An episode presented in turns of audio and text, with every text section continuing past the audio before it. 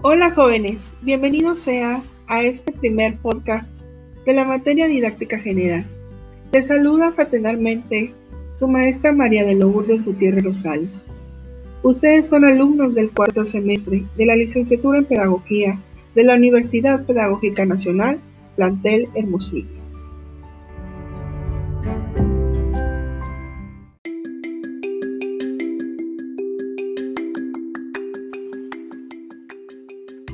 Empezaremos mencionando qué va a abarcar la unidad 1 de nuestra materia didáctica general y se abordará el tema didáctica general como disciplina pedagógica que integra al campo de la docencia. Ustedes tendrán oportunidades de aprendizaje a desarrollar, en donde permitirá adentrarse el estudio de la didáctica como una disciplina fundamental del campo de la docencia, partiendo de la comprensión teórica de los componentes presentes en la enseñanza y sus formas diversas. También les permitirá a todos ustedes identificar las diferencias entre la didáctica general y las didácticas específicas, así como entender a la docencia como un campo complejo de estudio e intervención de la pedagogía. El primer subtema se refiere al saber didáctico y su conformación histórica.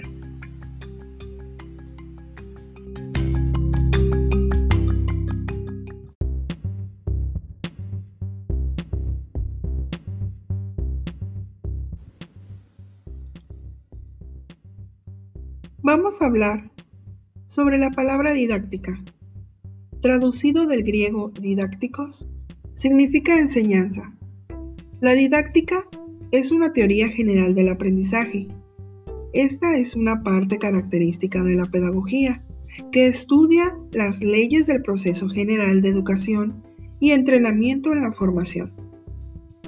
La didáctica es una rama de la ciencia pedagógica que revela los fundamentos teóricos de la educación y la formación en su forma más general.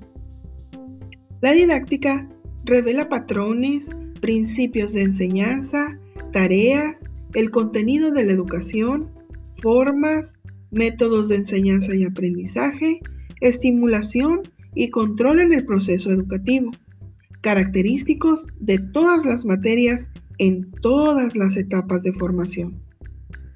La didáctica estudia las leyes y aspectos específicos de la educación y la formación en educación general vocacional, secundaria especial, educación superior y otros sistemas educativos.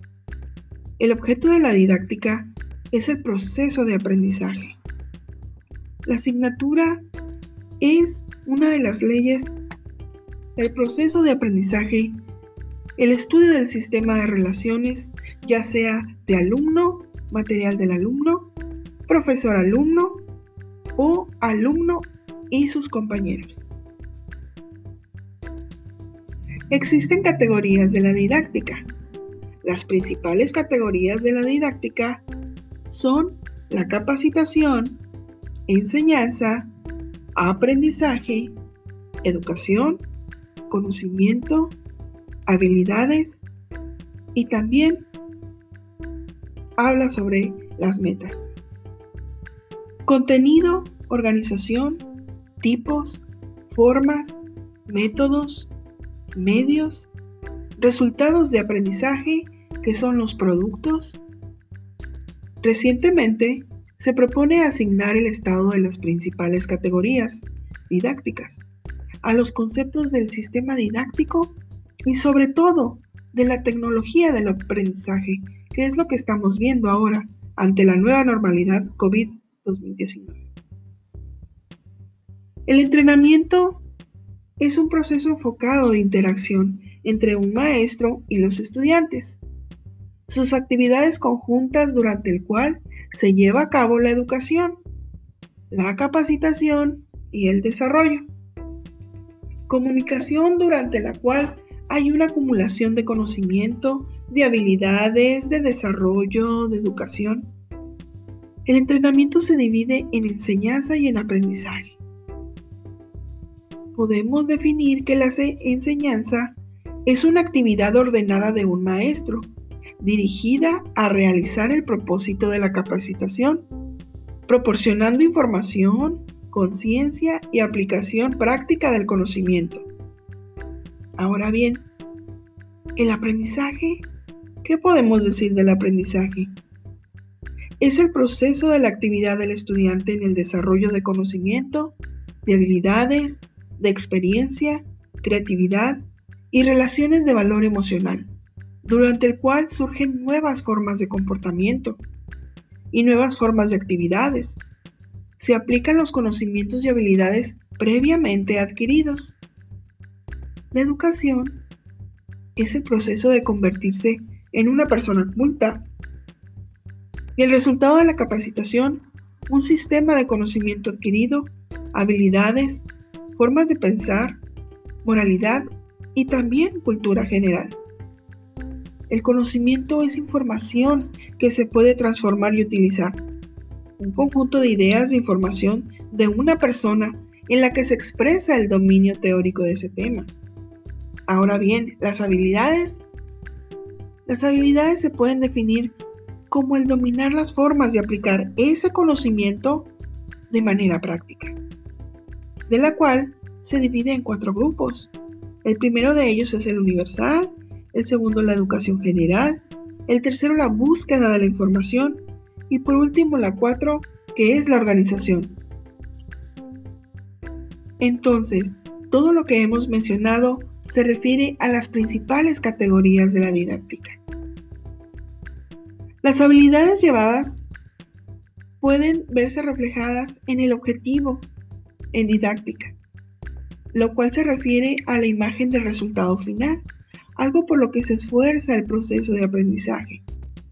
El contenido de la educación se entiende como un sistema de conocimiento, de habilidades, de métodos de actividad, de pensamiento, de relaciones de valor que los estudiantes pueden dominar en el proceso de aprendizaje también existe y se desarrolla la actividad cognitiva y se caracteriza de la actividad de, todos los estudiantes, que consiste en la movilización de las fuerzas intelectuales, morales, para resolver una tarea educativa y cognitiva.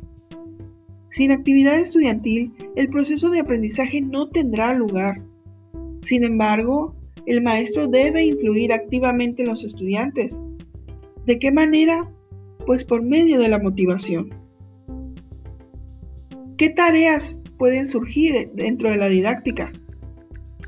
La descripción científica y la, explicación del proceso de aprendizaje. También se puede desarrollar las condiciones para su implementación, mejorando el proceso de aprendizaje y creando nuevas tecnologías de aprendizaje. Como teoría de la enseñanza y la educación, la didáctica desarrolla los siguientes problemas. Determina los fundamentos pedagógicos del contenido de la educación. Explora la naturaleza, los patrones y los principios del aprendizaje, así como las formas de aumentar su impacto en el desarrollo de los estudiantes. También estudia las leyes de la actividad educativa, cognitiva y las formas de su activación en el proceso de aprendizaje desarrolla un sistema de métodos y de condiciones de enseñanza en educativa general para su aplicación más efectiva. También define y mejora las formas organizativas de trabajo educativo en las instituciones educativas. Algunos principios didácticos eh, se refieren a los requisitos fundamentales para la organización práctica del proceso educativo.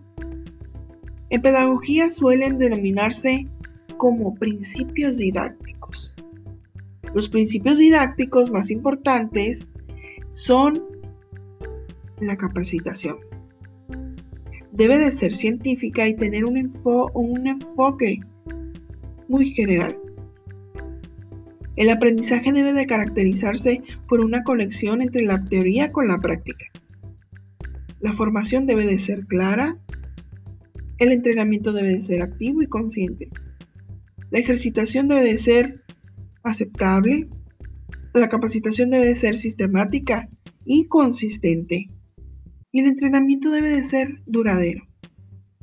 Estos principios conforman el sistema en donde están determinados por los objetivos de la educación. Y tiene un carácter histórico. Algunos principios ya no son relevantes bajo las novedosas condiciones y aparecen nuevos, nuevos, que reflejan los modernos requisitos de la sociedad para la formación. Cuando la didáctica se define como la teoría de la enseñanza y de la educación, quieren enfatizar que explora tanto los fundamentos teóricos del proceso de aprendizaje como su gran influencia educativa y la formativa de manera mental.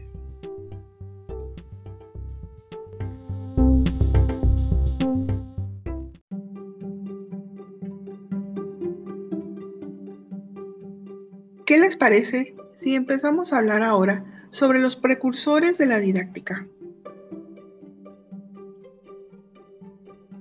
Los precursores de la didáctica tienen inicio con Juan Amos Comenio en el año de 1592 a 1671. Nacido en Checoslovaquia, considerado el padre de la didáctica. Introdujo de manera detallada y cuidadosa los principios y reglas para la enseñanza. Aportó que la enseñanza no debía ser memorística ni bancaria. Insistió que la enseñanza se debía relacionar con los fenómenos observables. Lo estudiado debe de aplicarse en la práctica. También aportó que la enseñanza debe ser acorde a la edad y de forma secuenciada. Otro de los precursores de la didáctica fue Juan Jacobo Rousseau, del año de 1712 a 1778. Nacido en Francia, destacado impulsor de la educación novedosa en su país. Entre los aportes hechos a la didáctica sobresalen los siguientes. Antes de satisfacer necesidades académico-formativas, se deben satisfacer las alimenticias. La enseñanza debe basarse en las necesidades e intereses del educando. Aseguró que los verdaderos maestros son la experiencia y el sentimiento. De ahí pasamos, jóvenes, a Juan Enrique Pestalozzi, del año de 1746 a 1827. Nacido en Zúrich, a él se debe la creación de la escuela primaria pública, por lo que él consideró que la educación era un derecho y debía ser para todas las clases sociales. Valoró que los docentes le deben dar importancia a la psiquis del alumnado en todos sus niveles. Aportó que el aprendizaje debe partir de conocimientos sencillos para luego comprender los complejos. También introdujo los requisitos para la enseñanza de la educación física, la moral y la estética.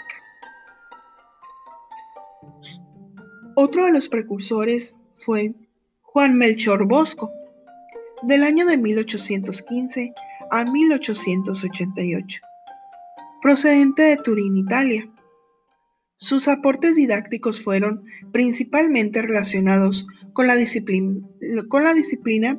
preventiva, reglamento creado para la congregación de San Francisco de Sales.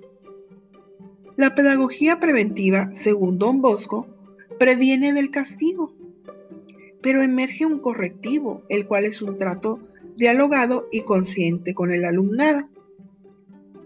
Sus valoraciones estaban relacionadas hacia los jóvenes y desde 1877 se institucionalizaron las normas o reglamentos que se conocen hasta este día. Otra de las precursoras muy importantes de la didáctica ha sido María Montessori doctora en medicina. En el año de, 1870 a 1952, especializada en psiquiatría, nacida en Italia, creadora de un sistema de enseñanza personal, el cual hoy es universal, creadora del método Montessori, el cual se basa en el fomento de la iniciativa y la capacidad de respuesta de niños y niñas en edad preescolar. Su sistema es netamente lúdico, el cual respeta el ritmo del descubrimiento sin forzar al niño. La elección del silencio, toda información, trabajo y enseñanza se deben de implementar en un silencio absoluto.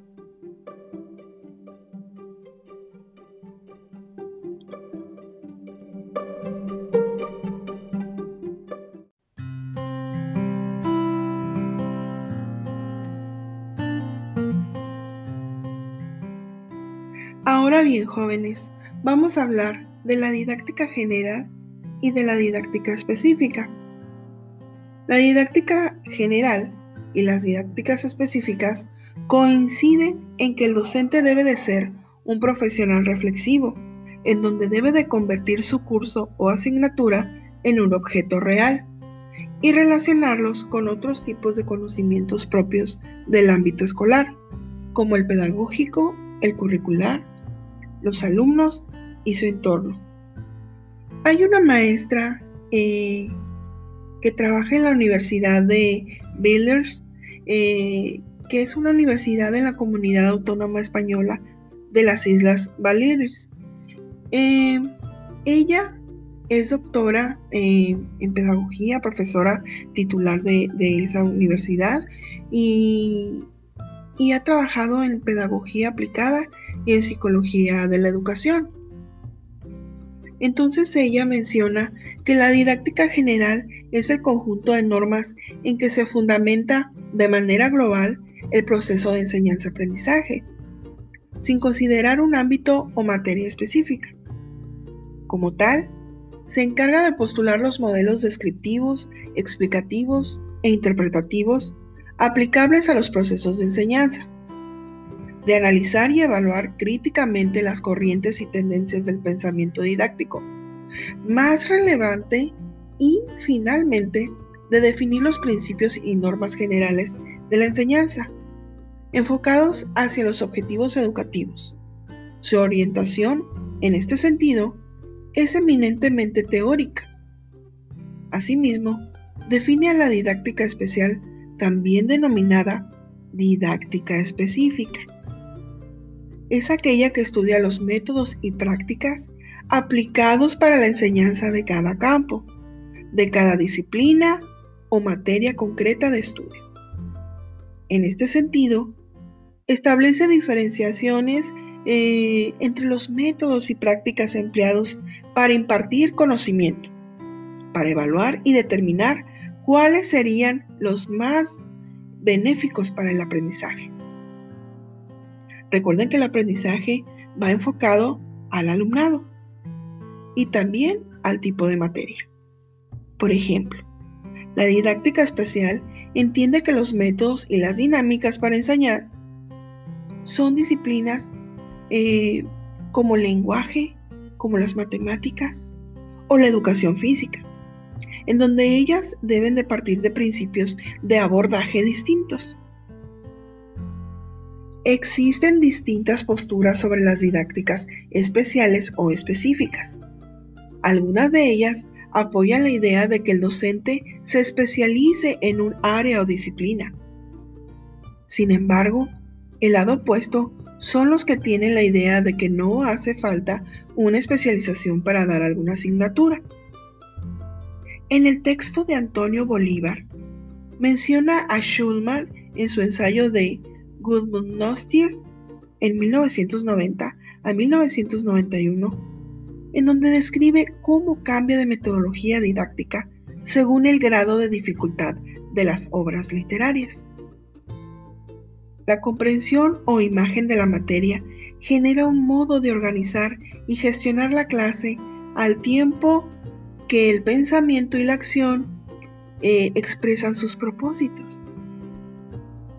y están implicadas en sus valores y creencias sobre la enseñanza y guía intuitivamente en acciones y tareas. Desde una perspectiva personal y después de consultar algunos textos, además en base a la experiencia, menciona la doctora eh, de la Universidad de España, la doctora María Rosa Roseló, menciona ella que se puede concluir que es necesario que en algunos cursos el docente debe de tener conocimientos muy específicos. en cuanto a contenidos, así como de estrategias para trabajar dentro del aula. Por ejemplo, en las matemáticas, en la enseñanza del inglés, ya que aunque la didáctica es una sola, se requieren de procedimientos concretos para la enseñanza de, una disciplina específica. El docente debe saber qué hacer y la manera de llevarlo al aula para que el alumno obtenga aprendizajes significativos. Dichos aprendizajes deberán de proporcionar al individuo las herramientas necesarias para poder hacer frente a los retos de la vida misma.